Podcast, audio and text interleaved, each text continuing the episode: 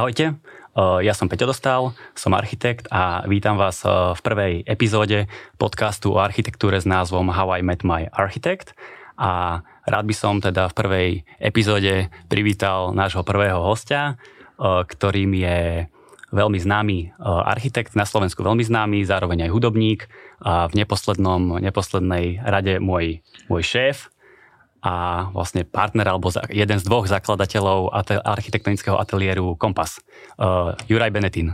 Ahoj, čau, čau, ďakujem čau. za pozvanie. Čau, Ďurči. Ja si veľmi cením, že si došiel, lebo viem, že si časovo dosť vyťažený a na toto som si našiel čas. No, ďakujem pekne, ďakujem pekne. Áno, lebo vlastne podcastov o architektúre je strašne málo a ja som v žiadnom živote nepočul. Počul som taký americký, ktorý sa volá 99% Invisible. Mm-hmm. Ten je veľmi zaujímavý a tých som si vypočul zo pár, ale vlastne to není ani veľmi o architektúre.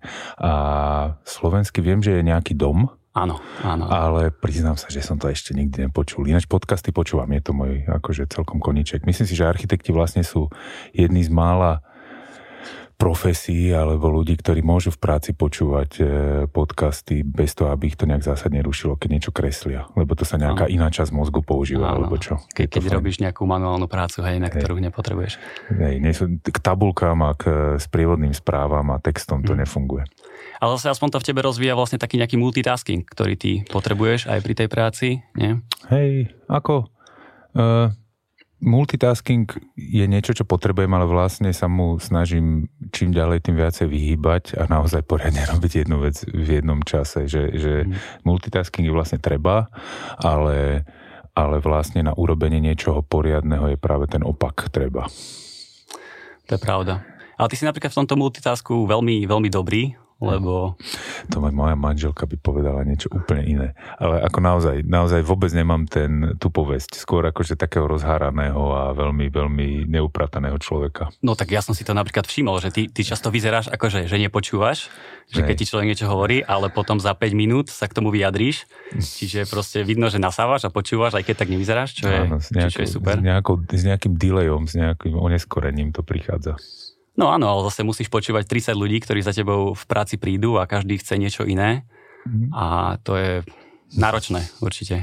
Hej, no tak si nerobíme všetci 30 naraz na tých projektoch, máme ich podelené, ale, ale áno, áno, je to, je to, je to robota, kde vlastne také sústredenie a taká pozornosť a prítomnosť, to je, to je dôležité. Ja nehovorím, není to moja silná stránka, takže na to, to, je, to je niečo, na čo musím dosť robiť.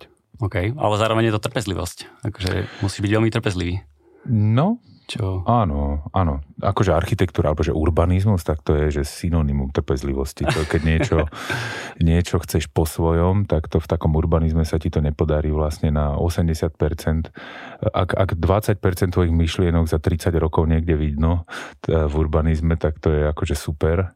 A ak a taký projekt napríklad ako Slnečnice, alebo ako Nové Lido, alebo iné projekty, čo máme v meste, tak, tak tam sú tie časy také, že 24 roční sme začali so slnečnicami. Hej? Čiže pred 16 rokmi sme na tom začali robiť a teraz je to z jednej štvrtinky možno, možno hotové územie. Mm-hmm. No a za... Čiže dlhé časy, trpezlivosť, trpezlivosť. No, no. A za ďalších 30 rokov budú ľudia chodiť a, a hodnotiť, čo sa stávalo vlastne 50 rokov. A... No, akože, čo, čo mi tak uh, ako keby uh, trošku dáva nádej je, že sa mi zdá, že takmer čokoľvek ľudia, keď sú tam dobrí ľudia, alebo taký, taká dobrá, povedzme, sociálna skladba ľudí, alebo že, že to funguje z hľadiska toho obsahu, tých, tých, tých ľudí, ktorí tam žijú, tak vedia obytniť takmer čokoľvek. Aspoň mne sa, mne sa, že keď si človek pozrie tie slnečnice napríklad teda dneska, tak e, vyzerá to nejako. E, má to určite svoje proste problémy, chyby, niečo je tam dobré, niečo je fantastické, to, to okolie a tá príroda, tá hrádza, všetko to funguje a vie to, vie to do budúca, myslím si, že veľmi pekne fungovať. Ale keď sa dostávala Petržalka, tak vlastne to bol makadam blato a paneláky bez jedného stromu, ako keby také, také splanírované územie. A dneska je to štvrť, ktorá má možno najvyšší lokál patriotizmus vôbec e, v mm. meste. Ľudia tam milujú žiť, lebo to, to, to, tá, ten lužný les vrástol do tej Petržálky, ľudia si to zobytnili, aj keď to bolo nedostávané, tie, tie, tie veci tam mnohé fungujú napriek architektom a urbanistom, nie, nie vďaka nim. No a keď už si teraz eh, načrtol tú tému urbanizmu, tak ty sa cítiš viac ako architekt alebo urbanista? Myslím si, že som eh, eh, ako keby lepší, lepší v porovnaní s, s priemerom, keď sa porovnávam s nejakým priemerom v našej generácii, tak som lepší urbanista ako architekt, že netrofol by som si taký parádny domček, vymysleť ako Gudguťáci alebo, oh. alebo Peťo Jurkovič alebo iní šikovní takí, čo sa vedia zasústrediť a vedia, už to majú odjazdené tie kilometre na tých, na tých, na tých eh, jednoducho vynimočných riešeniach, hej, že takých fakt akože e, pekných veciach, ktoré ja vždycky tiež obdivujem. Ani si nemyslím, že som nejaký človek s nejakým takým ako super vkusom, hej, že, že, že teraz toto je že, že cítim presne, že, že toto je móda, módu napríklad vôbec necítim, hej, ako keby vôbec. Čiže, čiže, čiže sa to, ešte dostaneme. Hej, čiže necítim sa človek s nejakým veľmi dobrým vkusom, ale v tom urbanizme, keďže máme hovorím, obľúbený výraz, najazdené kilometre, že, že máme, máme veľmi kon, eh, holisticky pochopený princíp eh, toho, ako, ako vzniká povedzme štvrť alebo, alebo, alebo nejaký, nejaký útvar sídelný, tak do určitej miery tomu rozumieme viac ako, ako povedzme je, je štandard, tak tam sa cítime celkom doma. Hej, aj s Maťom myslím si, že, to, že tam sa cíti, že aj ja sa cítim trošku lepšie ako urbanista, ako architekt, ale to neznamená, že sa niekedy netrúfnem na nejaký rodinný dom, napríklad dom v Jarovciach, hej, mm. alebo, alebo niečo, niečo podobné pre, pre mojich rodičov, tak niekedy si trúfnem na niečo také odvážnejšie, aj v malej mierke. Tak lebo tí urbanisti nám na Slovensku, poviem to tak, že trošku chýbajú. Že vlastne každý rok škola vypluje nejaké množstvo ur- urbanistov, ale reálne o nich možno až tak nepočuť, alebo nie sú až tak zainvolvovaní, alebo sú zainvolvovaní v tých projektoch? To je taký generačný problém, ja ti ho skúsim vysvetliť. Ehm, a, a je to iba môj názor, akože, ale myslím si, hovoril som to už viacerým ľudí, ľuďom z mojej generácie a úplne sa v tom videli. Um, predstav si, že naša generácia, čo teraz máme 40 alebo okolo 40, je to aj Matúš Valov ako primátor, alebo um, títo, tí, tieto firmy, ktoré, ktoré dneska povedzme sú tie, tie, tie mladé, alebo teda stredno, st- firmy stredného veku, tak my sme končili školu okolo 2005 roku eh, a išli sme do nej v 99. roku. A to sa ráta v podstate za to, že sme chodili do tej školy hneď po revolúcii. Hej, ako keby, dobre, tak, takmer hneď, je to povedzme 10 rokov, ale to sa stále ráta, že to bolo ešte doba transformácie a všetkého. No a vtedy si predstav, že máš nejakú víziu kariéry e, ako architekt, chodíš do tej školy a teraz vidíš na jednej strane Luba Závodného a Peťa Moravčíka, týchto architektov s tými Mercedesmi a, a Bavorákmi, ktorí navrhujú tie vily na Slavíne. A ja chcem Mercedes. Jednak áno, však sme mladí chalani v, v bujnejúcom ránom kapitalizme a, a áno, chceš, chceš Mercedes alebo chceš nejaký takýto aj materiálny úspech bez debaty, jasne a chceš, chceš slobodu, chceš podnikať, chceš vidieť vidieť rast, chceš nejakú, chceš vidieť, že ti niečo bude rast pod rukami. A samozrejme bereš, to vôbec sa nevylučuje s tým, že architektúru bereš ako že to najdôležitejšie a že, že to chceš robiť ako primárne. No ale vidíš, že môžeš robiť úžasné, zaujímavé veci, hovorím, ľubozávodný vily na Slavíne a, a podobné, podobné, podobné veci, ktoré, ktoré a vidíš tú slobodnú, krásny ateliér, ktorý má. Mhm. Ja som tam osobne pracoval u ňo a chodil, hej, robil som, robil som u Luba, úžasná skúsenosť a vidíš, jak to... No a to je na jednej strane, hej, tento, hmm. tento samostatný, slobodný architekt, ktorý robí, robí zaujímavé veci. Atrium vtedy skončil, však to je aký super dom, ten keby dneska, mm dneska niekto dorobil, tak je úplne, úplne vynimočný. Um, a a na druhej strane si videl urbanistov, kde ešte, kde ešte bola taká generácia starších urbanistov, ktorí v podstate boli len na škole v bielých plášťoch a mhm. rozprávali nejaké veci o navrhovaní sídel a o nejakých farmných plôžkach a katastroch a, a tak. A tieto dve veci, no je jasné, že ktorý smer vyhral u celej jednej generácie mm. našej. Mm. A, a teraz sa to trošku otáča. Myslím si, že je to aj tým, že, že je viacej keď sme my chodili do školy, tak bola prevaha chalaňov. Teraz je prevaha báb. Mm-hmm. a baby majú, majú, myslím si, že lepší nos v niečom, hej, teraz to bude možno znieť nejako politicky nekorektne, lebo rozdeľujem nejaké... Hej, tak, ne, nestrihajme to, fakt to nemyslím zle, myslím si, že, myslím si, že, že že, že v takých povolaniach, kde je treba trošku viacej trpezlivosti a kde je treba viacej starostlivosti, po anglicky, že care, hej, mm. trošku, tak myslím si, že tam, tam baby môžu mať navrh, alebo má, povedzme, že niektoré k tomu prirodzene inklinujú. A ten urbanizmus je také staranie sa o mesto, o komunitu, o, o priestor a tak. A je vidno, že teraz naozaj veľa, veľa dievčat, ktoré končia končia školu k tomu urbanizmu a mestotvorbe má vzťah, že teraz rastie nová generácia, ale tým, že je tam ten generačný prepad medzi tou generáciou dnes, dnešných 60 a mm. dnešných 25 e, je vlastne absolútny generačný prepad v urbanizme, ktorý napríklad vyplňame aj my ako, ako prerobení architekti, hej, že nie, nie skutoční urbanisti, ale takí architekti, čo majú radi urbanizmus. Mm. Tak, e, tak toto je ten problém, že, že naozaj v tej našej generácii tí, tí urbanisti chýbajú. Mm-hmm.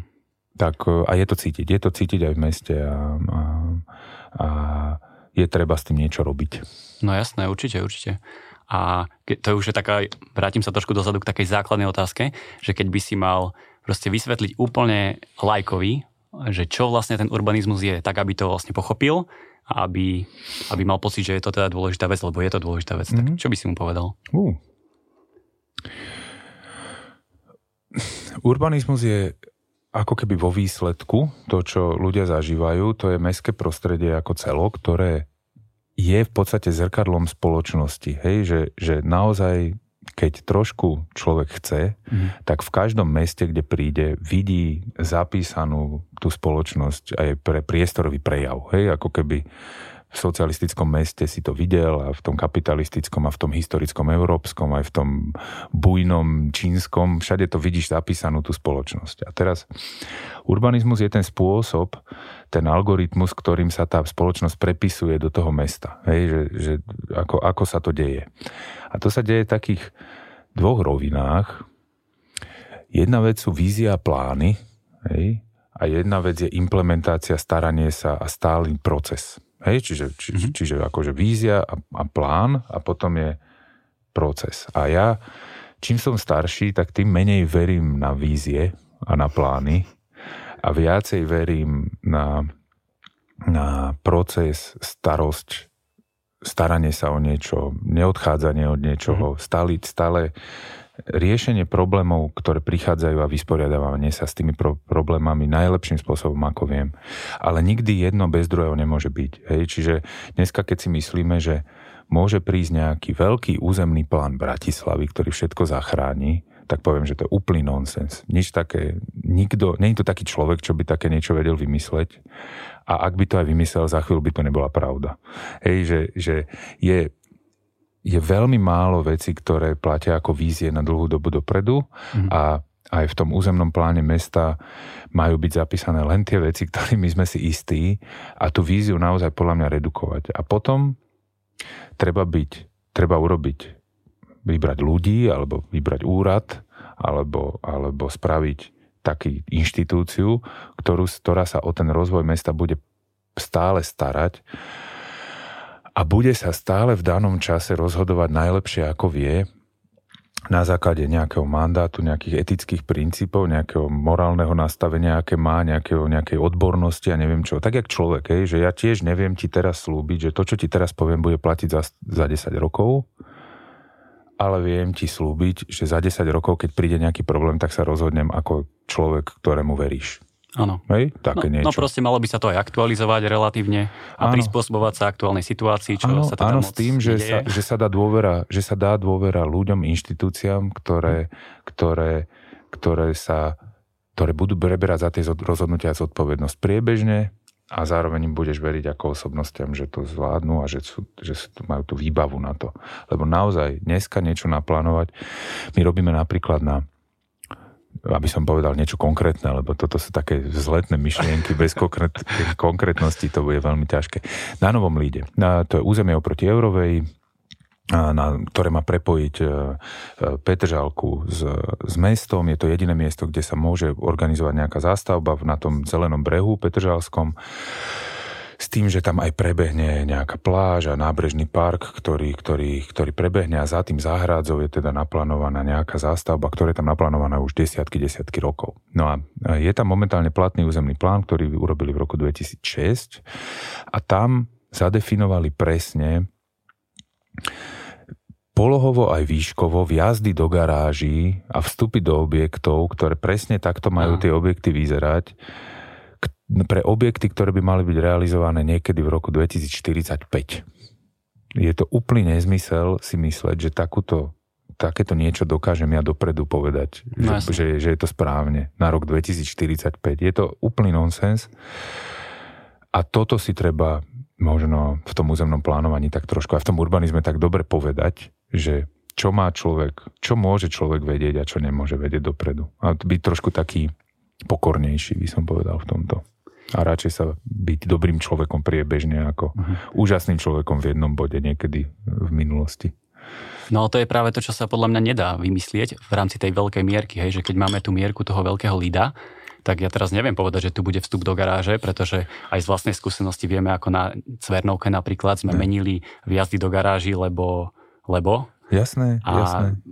To sa, že sa to proste tak... nedá presne pri tej veľkej mierke. Čiže, čiže vlastne ako keby dobrý územný plán je, že chráni, alebo urbanizmus chráni najzákladnejšie hodnoty, ktoré mesto priestor má, ktoré si jasne definuje na začiatku, že toto sú tie hodnoty a toto musíme akože musíme chrániť, hej? Takže na Novom Lide, ja neviem teraz, aby sme ostali tam nejak konkrétne, tak je to, ja neviem, zelené nábrežie, pláž, mm.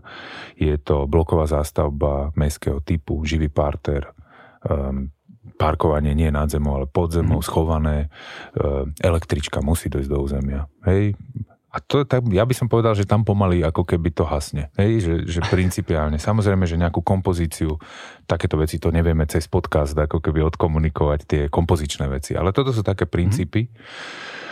No a potom všetko ostatné musí byť flexibilné, adaptabilné a adaptabilné takým spôsobom, aby to nerozbilo ten koncept a tie základné veci tej mm. vízii. No, to, takto, to je, to, je to alchymia, je to veľmi e, ako keby zaujímavý proces toto všetko robiť a teda samozrejme v urbanizme ešte platí ďalšia vec, že toto robíš v skupine neviem, 500 ľudí v, a plus verejnosť v, pre, v priebehu neviem koľka tých desiatok rokov napríklad. Hej. Takže, takže je to politicko, nie je to, je to toľko projekcia a architektúra, koľko je to politika. Hej. Ako keby tam je to veľmi, veľmi silné. To je pravda, to je pravda. No a, a vedel by si teraz, teraz nám, povedz nám nejaký príklad, úplne teraz taký konkrétny, mm. uh, možno pre nejakých študentov architektúry, ale pre, pre hoci koho, že, že keby chcel pochopiť urbanizmus, nejaký príklad z nejakého mesta, alebo tak, že kam má ísť a tam choď, tam sa pozri a tam pochopíš. Mm-hmm. Ja napríklad jeden mám, tak kľudne daj najprv ty.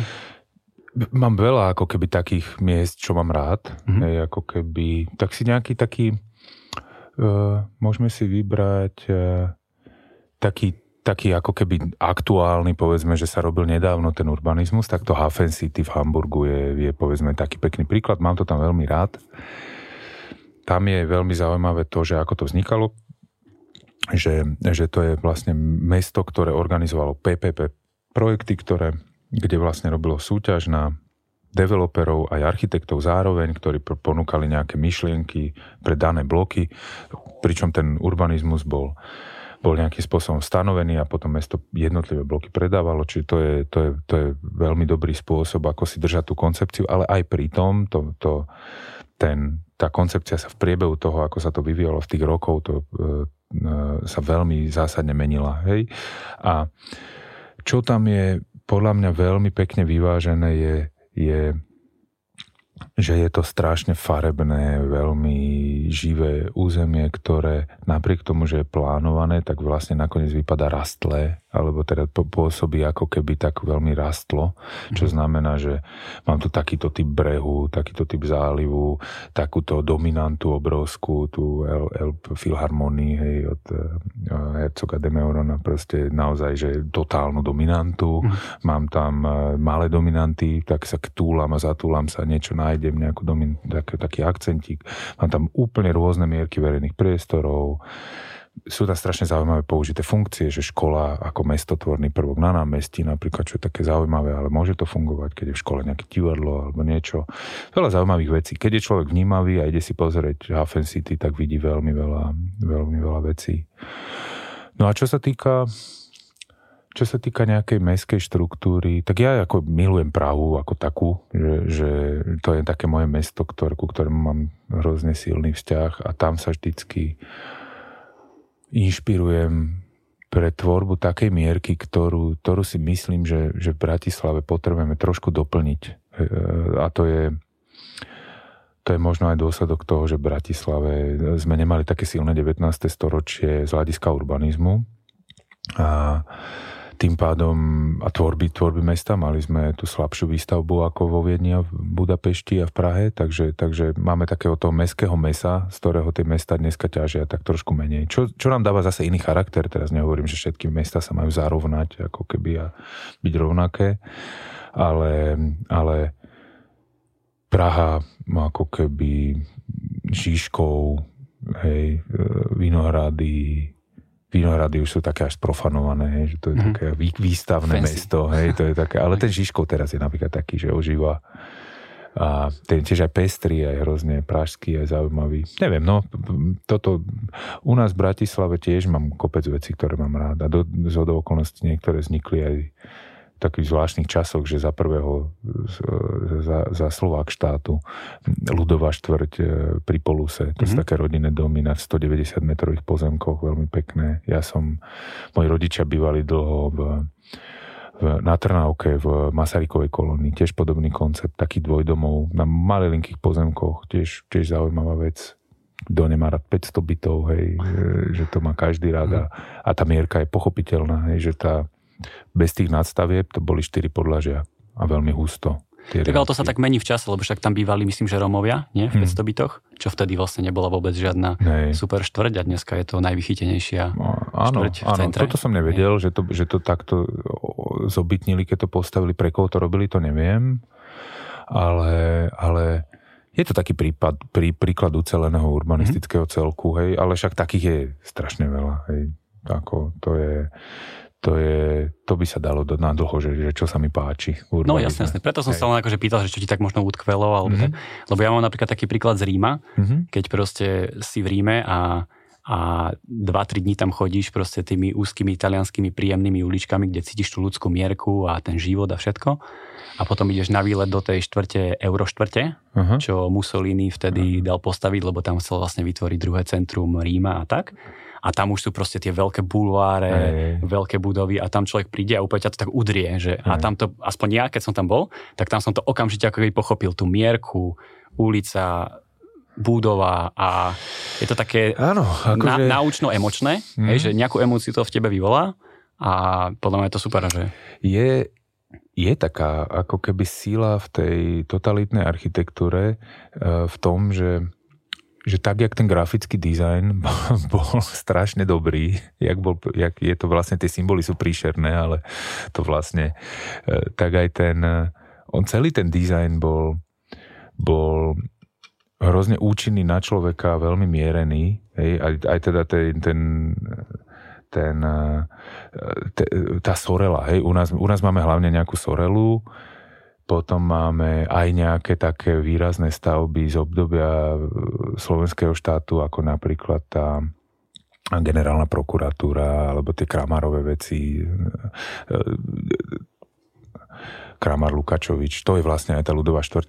Ale teda, teda aj tie Belušové, tak Belušová garda, alebo čo, alebo, mm. alebo tie nová, nová Dubnica, tieto sorelovské veci, také, také výrazné slovenské, tak vlastne oni, a aj tie keď si človek taký, akože aj v tom Norimbergu, ten špér a tieto veci, čo ostanú, tak e, sme v takej blbej vode, ale teda, aby sme tomu dali len ten kredit, že, že tam vlastne ako keby uh, boli, bol, bolo, bolo, bolo úplne jasné, na čo to robia, prečo to robia tak, tak jak ty hovoríš, že, že tam nebola, že, že tá totalita bola, je v tom návrhu cítiť. A, to, a v tom prostredí meskom, kde všetko je také polovičaté, alebo také nedopovedané, alebo neviem aké, tak tá totalita mm.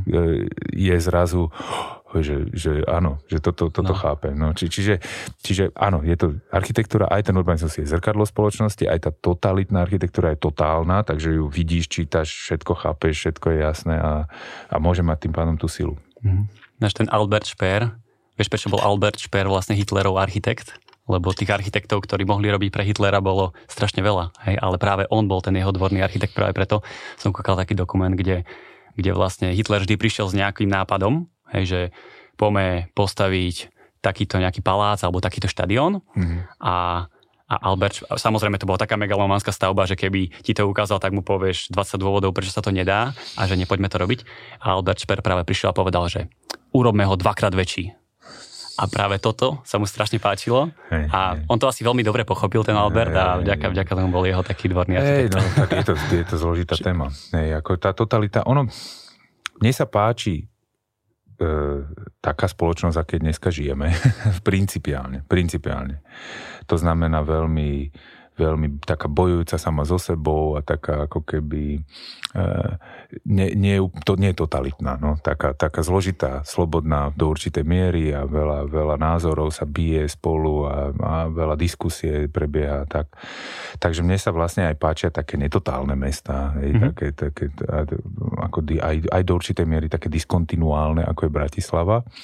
A aj vnímam napríklad Martin Jančok má taký, taký názor, že diskontinuita Bratislava je vlastne najväčšou hodnotou a, on, a majú taký, taký projekt Bratislava, majú taký, také, také, aspoň niečo som si o tom prečítal, až tak veľa sme sa o tom nerozprávali, ale, ale, ale on má taký, taký názor, že to je vlastne tá hodnota, ktorá je treba chrániť a že takéto kompaktné mesto, o ktorom povedzme my hovoríme na tom Lide alebo na tých iných projektoch, takže vlastne to Bratislava nepotrebuje, že ona potrebuje ako keby ťažiť z, toho, z tej svojej inakosti, z tej svojej rozbitosti a diskontinuity ako keby. Mm-hmm. A je mi ten názor akože v niečom sympatický, ale teda myslím si, že, že práve v tých priestoroch vyplňania e, tých priestorov, ktoré boli zabudnuté, sa potom nájde to premostenie priestorové aj historické medzi tými jednotlivými časťami Bratislavy a že zase nejaké spojenie je pre Bratislavu potrebné, že to je taká výzva pre Bratislavu.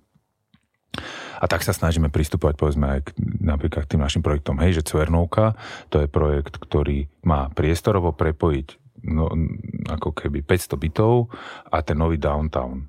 Hej, čo sú dve podľa mňa teda dosť iné ako keby veci. A a tá Cvenovka má byť takým projektom, ktorý to premostí priestorovo, že, že to pre, prejde plynulo z, jedného, z jedného fenoménu do druhého a nejaký, nejakým spôsobom to priestorovo pre, pre, premostí. Ale zároveň to má byť niečo, keďže tam je zachovaná tá pradiareňa, je tam zachovaná to industriálne dedictvo, takže že, to, že, že je to aj miesto, kde chápeš Bratislavu ako historicky kontinuálnu vec. Že Bratislavu, ktorá je aj maďarská, rakúska, e, prvorepubliková Slovak štátová socialistická, lebo však závod MDŽ a neviem čo, uh-huh. až, po, až po developersky kapitalistickú. To je, to je také niečo, čo by sme my chceli na tých projektoch, aby si cítil. Uh-huh.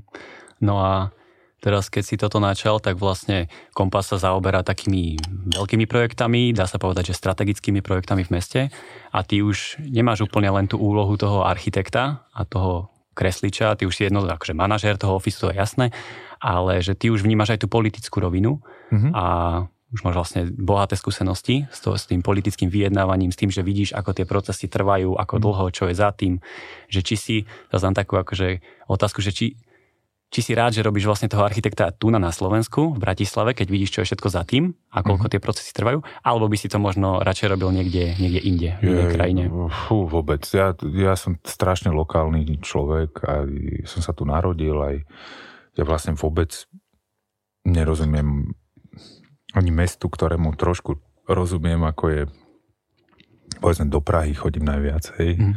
Uh, tak, tak tam, tam by som si netrúfol nič robiť.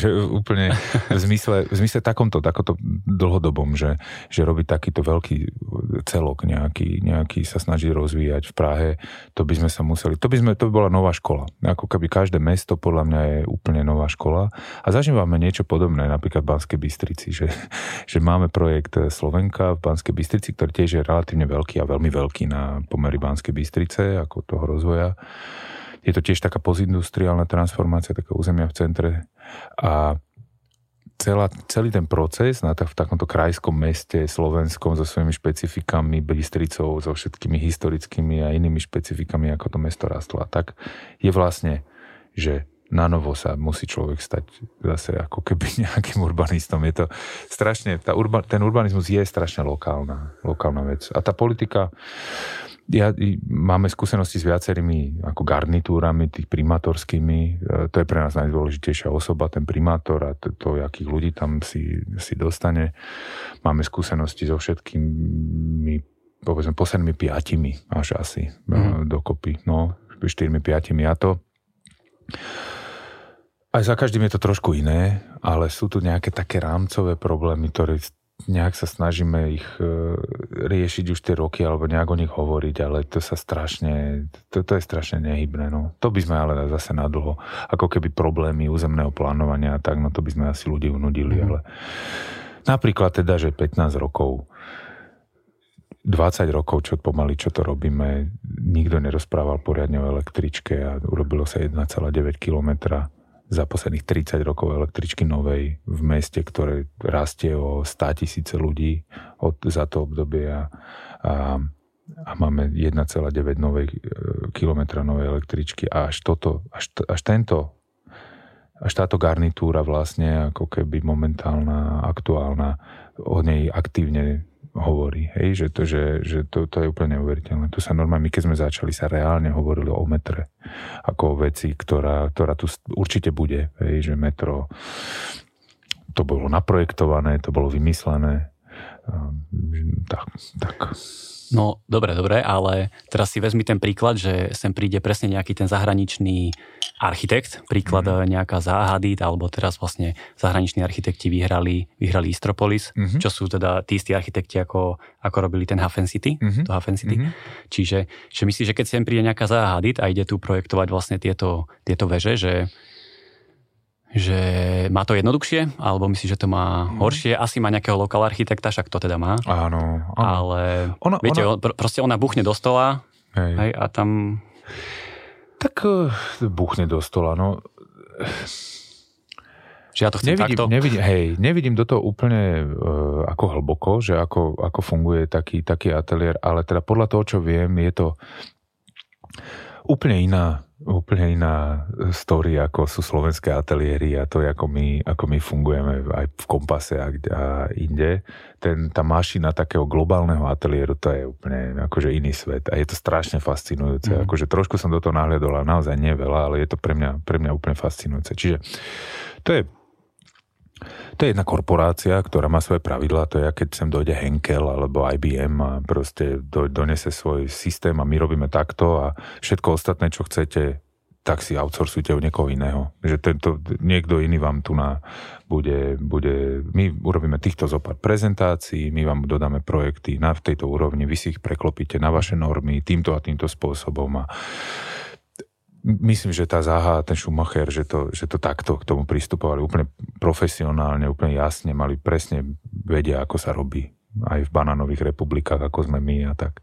A určite aj oni v konečnom dôsledku mali jasne určené licencie, kedy, kedy um, asi, asi niektoré veci, ktoré na tom dome sú a dnes ich vidíme, tak nemali pôvodne tak naplánované, to vidíme aj podľa prvých vizualizácií a toho mm. výsledku a, a tiež mali nejaké možnosti kam ustupovať a až také buchanie po stole tam nakoniec asi nebolo. Hej, že, že museli aj oni v rámci tých nejakých zmluvných vzťahov a všetkého vedieť ustúpiť a tak, tak akože zreálniť niektoré veci. No. Ale e, Čiže vôbec si nemyslím, že to majú ľahké, e, ľahšie. E, majú to, majú to také u nás, myslím si, podobné, ako to majú v Bulharsku a v, v Rumunsku a v, kde oni robia, oni robia v niekde v Ulambátare a v Azerbajdžane robia radi. Áno, áno, v Baku. Tam Baku a, no, hoci kde, akože majú na to systém a ten systém, ak by nefungoval všade rovnako, tak im celý ten biznis nefunguje. Takže, takže v tomto si myslím, že, že, že ako keby oni ako tie ateliéry sa ne, s tými lokálnymi špecifikami až tak akože nestretnú, že, že oni, uh, oni musia je to veľmi zvláštne pre mňa, hej, ako keby, že tým, že som taký lokálny človek a musím poznať to územie veľmi dobre, aby som vedel tam niečo vôbec navrhnúť. Pre mňa je vlastne taká celkom zaujímavá vec, že ako ako sa oni ako keby s tými širšími vzťahmi a týmto celým vysporiadajú? Kedy si to naštudujú? Ako však to ale nikdy, to vieme, že nikdy. Sa, no, však oni stavajú egotripy, sochy, ich budova má byť socha. Áno, ale a, tak to hovoríme o Zahe, hej, áno, akože o Zahe, ale o týchto, pripoviem mi, ako sa oni volajú. Uh, Teraz kto? Uh, tí, čo vyhrali Istropolis. A to sú písmenka KC, KCM, P, alebo niečo tak.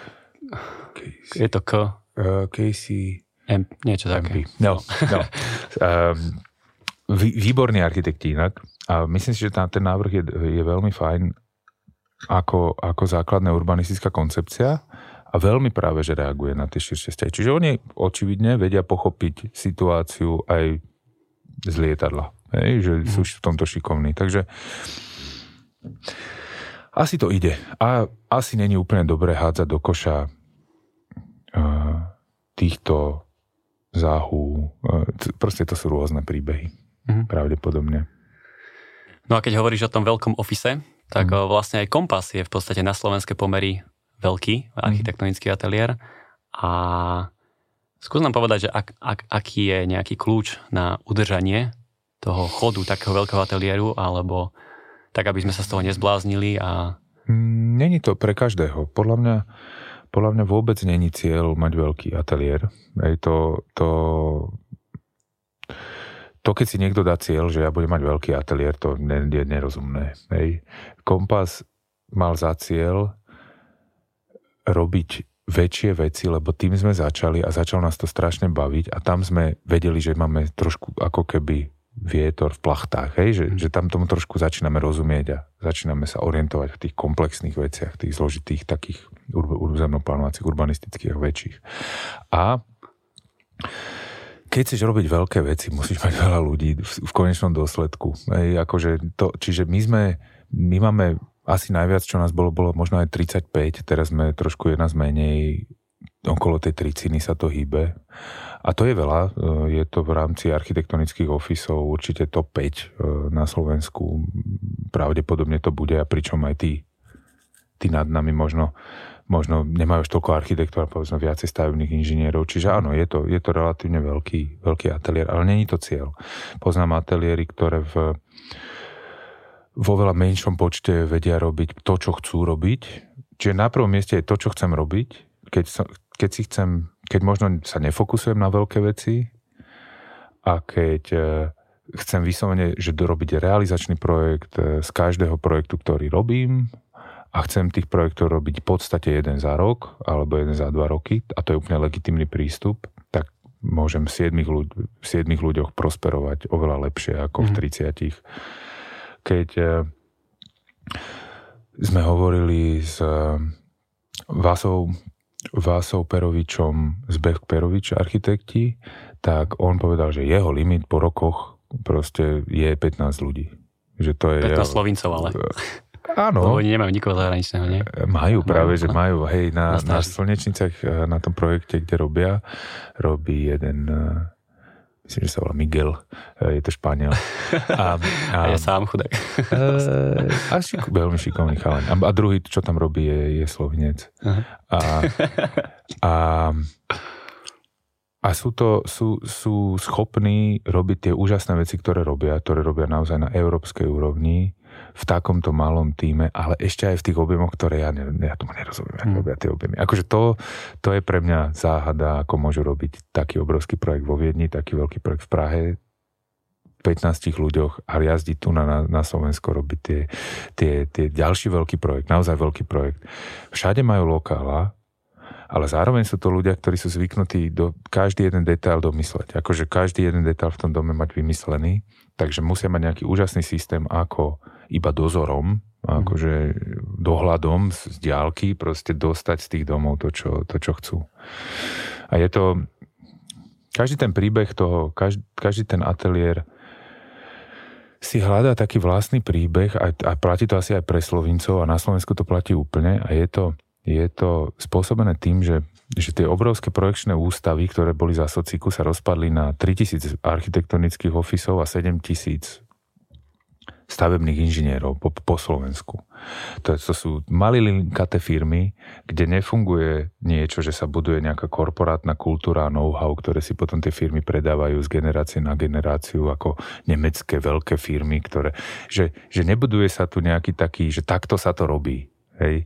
A to aj veľmi škodí tej, architektonickej produkcii na Slovensku, myslím si, že sme takí rozdrobení na také malé firmy, ktorá každá sa trápi s tým, že každá firma si na novo vymýšľa, že mm. ako má ukladať veci na server a jak má fungovať mhm. štruktúra mm. projektu. A, e, v bežnej praxi, v nejakom cechu, hej, ako keby sa, sa tieto veci aj dedia. Hej, akože rozvíjajú sa tak, že sa to jeden naučí tu a potom to prebere a urobí to tak. A toto je, toto je dneska na Slovensku strašne rozbité, čo dáva veľa slobody veľa ľuďom, zároveň ale architekt tým pádom sú, architekti sú oslabení trošku, lebo nie sú to také inštitúcie, že veľké firmy.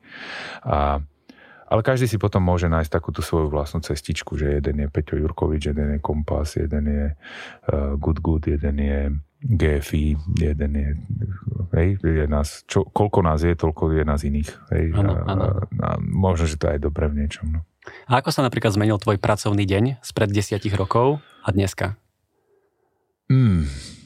A za tých 10 rokov za tých 10 rokov a možno, že aj dosť. Za, za, e, takto, pred desiatimi rokmi presne e, nám začínala kapela, e, alebo sa dostávala kapela do povedomia a to, to mi bralo strašne veľa času. Teraz už som to tak nejako dorovnal a tedy, to, to by ti Maťo povedal, že vtedy som naozaj kašal na ten ateliér do značnej miery, tak 10 rokov dozadu, oveľa viac ako dneska. Čiže Takže dneska, slnečnice navrhol Maťo, hej? Uh, a, a, a akože do istej miery aj s Mírom Čatlošom, hej, že, že oni, oni tam mali určite najviac čo povedať nie je to úplne tak, ale akože práve tým slnečniciam Maťo skôr, skôr, eh, skôr sa venoval zase pred desiatimi rokmi niečomu inému. Myslím, že na tých slnečniciach, na tých výladomoch, tam som bol práve že dosť prítomný, ale to nie je dôležité. Proste, proste za tých 10 rokov som trošku viacej pánom svojho času, hej, že som sa to naučil organizovať veci, tak aby som tie všetky svoje a vrátane rodiny a dvoch detí proste všetko dal nejak dal dokopy. Myslím si, že teraz to zvládam lepšie. Ale s tými ďalšími desiatimi rokmi tam už dúfam, že sa ešte posuniem nejakým smerom, že, že taký ten uh, 12-hodinový pracovný deň, že to, že to už e, nebudem mať, dúfam, za, za, za, za 12 rokov. A to myslím aj taký, že stánem a hneď riešim veci. Hej, stávam veľmi skoro, aby som všetko stíhal, deti, neviem čo, neviem čo, prichystať sa na robotu, vlastne nachystať sa, pozrieť si veci. To je super, ty si si teraz sám položil otázku, že kde sa vidíš za 10 rokov. Hej? no áno. tak vidíš to. To je výborné. Mňa len naštartuješ a ja idem. To je super. Ja ináč o tebe viem, že, že ty si bol na, na takej polročnej ceste okolo sveta. Je to pravda? Alebo na také akože... Dlhej, no. Ako, dlhej. Ale ono to bolo rozdelené, nebolo to, že by som v kuse. Uh, ale mal som také obdobie života, že som cestoval veľa. Veľa, hej, hej. A bolo to zaujímavé. A to si bolo, že v Južnej Amerike, viem, že si bol v Južnej, mm-hmm. Južnej Amerike. A že keď človek podľa mňa cestuje takto, aj do takých že rozvojovejších krajín, mimo mm-hmm. Európy a tak, tak uh, tam tiež vnímaš nejako tú úlohu tej architektúry alebo tú pozíciu, mm-hmm. že vlastne tam vidíš, že tí ľudia vlastne úplne, nie že kašľú na tú architektúru, ale že nie je to pre nich tá podstatná vec, lebo mm-hmm. často riešia nejaké existenčné veci a tie domy si tam lepia ako mm-hmm. príde a je to pre nich úplne nejaká terciárna, mhm. terciárna mm-hmm. záležitosť. Mm-hmm. A že či počas návštevy rôznych takýchto krajín si tiež niečo akože v sebe zistil v rámci tej, možno tej dôležitosti, mm-hmm. že či tá architektúra je naozaj taká strašne dôležitá, alebo... Tak Akože skôr, skôr tam som všeličo o sebe zistil e, v tom období a bolo to pre mňa skôr také osobne veľmi dôležité. A áno, napríklad toto, toto takéto, bol som v Guatemale e, relat, nejaký, povedzme, pár týždňov na dedine, kde žilo možno 3000 ľudí, ale tam som bol ďaleko najvyšší zo všetkých, alebo historicky najvyšší návštevník. Fakt tam neboli cudzí, tam, tam sme boli za takým kamarátom, ktorý tam robil v mierových zboroch. Takým Američanom a chvíľu sme tam boli a, a, a, a tam sme žili v takej, že naozajstnej chudobe chvíľu, alebo teda, že sme boli jej účastní. A veľmi zaujímavé to bolo a vôbec nie je také romantizujúce v zmysle, že, že um, aj človek vidí, vidí to, že ako tá chudoba robí z ľudí, alebo to ten stres a tá, tá, tie, tie existenciálne problémy, že, že ako, ako vplýva na to, akí ľudia sú, hej, že, že keď sa človek akože stále, stále ten urbanizmus, aj tá architektúra do určitej miery si vyžaduje isté čítanie spoločnosti alebo nejaké, nejaké čítanie toho, čo, kde sa nachádzam. A na to, aby človek to dobre čítal, tak je dobre ísť aj do Kodane, aj do guatemalskej dediny. Hej, to by som, tak by som to zhrnul. Mm-hmm. No dobre, tak ja by som teraz možno načal takú otázku, možno z takých nejakých pravidelných rubrík, alebo mm-hmm. niečo takého, čo by som sa možno pýtal nejaký aj všetkých e, účastníkov a to že je super zbieral si nejaké, nejaké odpovede. Áno, to je že... taký rýchly rozstrel na záver, hej, budeš mať, dobre. A neviem, či to bude úplne rýchly rozstrel, mm. ale tak vyskúšajme, mm-hmm. vyskúšajme. Tak uh, aký je tvoj obľúbený alebo najobľúbenejší neúspech? Oh. Uh, ťažká otázka.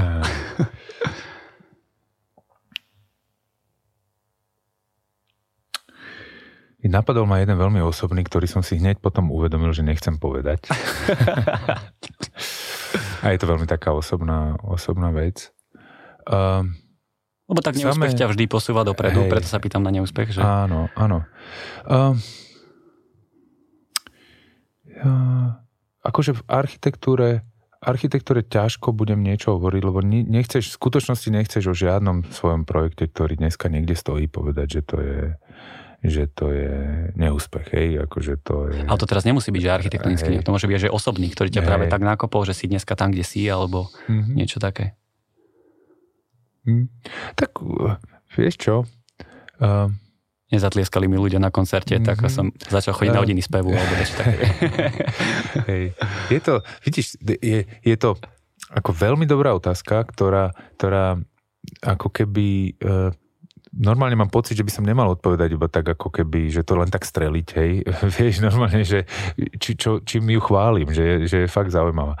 Vieš čo, skôr z tej hudby dám, že že uh, celá tá, tá naša kariéra hudobná, ktorú my máme ako Corben Dallas je, je vlastne uh, do určitej miery komerčným alebo popovým e, rádiovým neúspechom sprevádzaná, hej, že, že, že a, nikdy sme neurobili krok do mainstreamu, mm-hmm. čo je moje najobľúbenejšia vec na tej skupine. Takže vy ste stále hej, underground, hej? Že, že do určitej miery sme, sme stále underground, ale taký presne, ako chceme, aby to bolo. A, a bola vždycky v tej kapele nejaká prílišná dávka naozajstnej osobn, osobného prístupu, ktorá všetkých nakoniec odradila od toho, aby povedzme to chodilo v nejakom komerčnom rádiu alebo niekde v telke príliš a, a tak. A vlastne to nám to nám doteraz dáva tú, tú slobodu tvorčiu. To je veľmi moja obľúbená časť e, našej skupiny, že je taká istá slobodná, keď sme začali to robiť. Hej, to, je, to, je, to by som dal ako odpoveď. OK. Tak ďalšia, to bude taká rýchlejšia otázka. Byt alebo dom? Dom. E, som v dome, ale, ale strašne dlho sme e, pracovali na tom, aby sme mohli byť v dome v meste. Takže sme, sme v širšom centre, v dom, domčeku na najmenšom pozemku na svete, proste malilinkom, všetko je kompaktne vymyslené, aby to stalo čo najmenej peňazí byť v dome v meste. Ale máte pekný výhľad na mesto zase, hej? Na, na, taký, na takú zeleň skôr, ale super, áno. My sme, my sme veľmi šťastní tam, kde sme. No. A teraz dáme modnú otázku, čo som mm-hmm. avizoval na začiatku. Čo architekti a čierne oblečenie? Aký máš na toto názor? No ja viem, prečo nosím čierne oblečenie, lebo ňom vyzerám menej tučný. Takže... A teraz som už menej tučný trošku, ale stále mi ostalo tam veľa tmavého, takže to nosím. Ale, ale uh, celko, ako zaujímavé to je, že, že u nás v office to až tak není, uh, ale, ale skôr sa mi zdá, že že najväčší trend v architektonickým oblečení je obliekanie sa v, v second handoch, nie? To sa mi zdá, že teraz... teraz no ja som včera či... obehol všetky sekáče v meste no. a nič som nekúpil. Čiže aspoň ja mám tak, u nás mám pocit, že všetci sú oblečení, že toto je, ty kokšo, uh, uh, šaty alebo svetrík z 86. To moja mamina mala, akože toto, toto si ja všímam teraz viacej ako čierne. Čierne už, už až tak si nevšímam. Ale minule sme boli na obliadke, keď sme robili súťaž na Mlínske nivy a všimol som si, že VSA, teda sadovský architekt, tak tí boli všetci v čiernom. Hej, takže u nich, u nich v kancoške to ešte fičí. No dobre, Ďurči. Hotovo? Tak uh, myslím, že už sa nás čas, náš čas celkom naplňa mm-hmm. a keď tak nad tým rozmýšľam, tak ja som vlastne v Kompase 4 roky mm. a za celý ten čas sme sa vlastne takto dlho nikdy nerozprávali. No, je Takže to tak. je to je celkom to tak. vtipné, dosť som sa na to tešil. Hej, a... tak možno, že ne, nerozmýšľam, či som sa aj s mojou ľudskou tak dlho rozprával. Kedy sme sa naposledy takto, že hodinku aj niečo možno, možno rozprávali. Uh, bolo to super. Držím ti s tým palce. To bol ináč veľmi pekný vtip na záver, ďakujem ti. Takže o, toľko asi z prvej epizódy. Tak o, ešte raz e, ďakujem Ďurčimu ako môjmu prvému hostovi a na budúce sa môžete tešiť na vlastne hostia z tej druhej kategórie, čo je vlastne taký menej známy architekt. Je to, bude to Maťo Hudec, čo je vlastne môj kolega z Kompasu a dúfam, že to bude rovnako dobré ako tento prvý rozhovor. Čaute. Ahoj.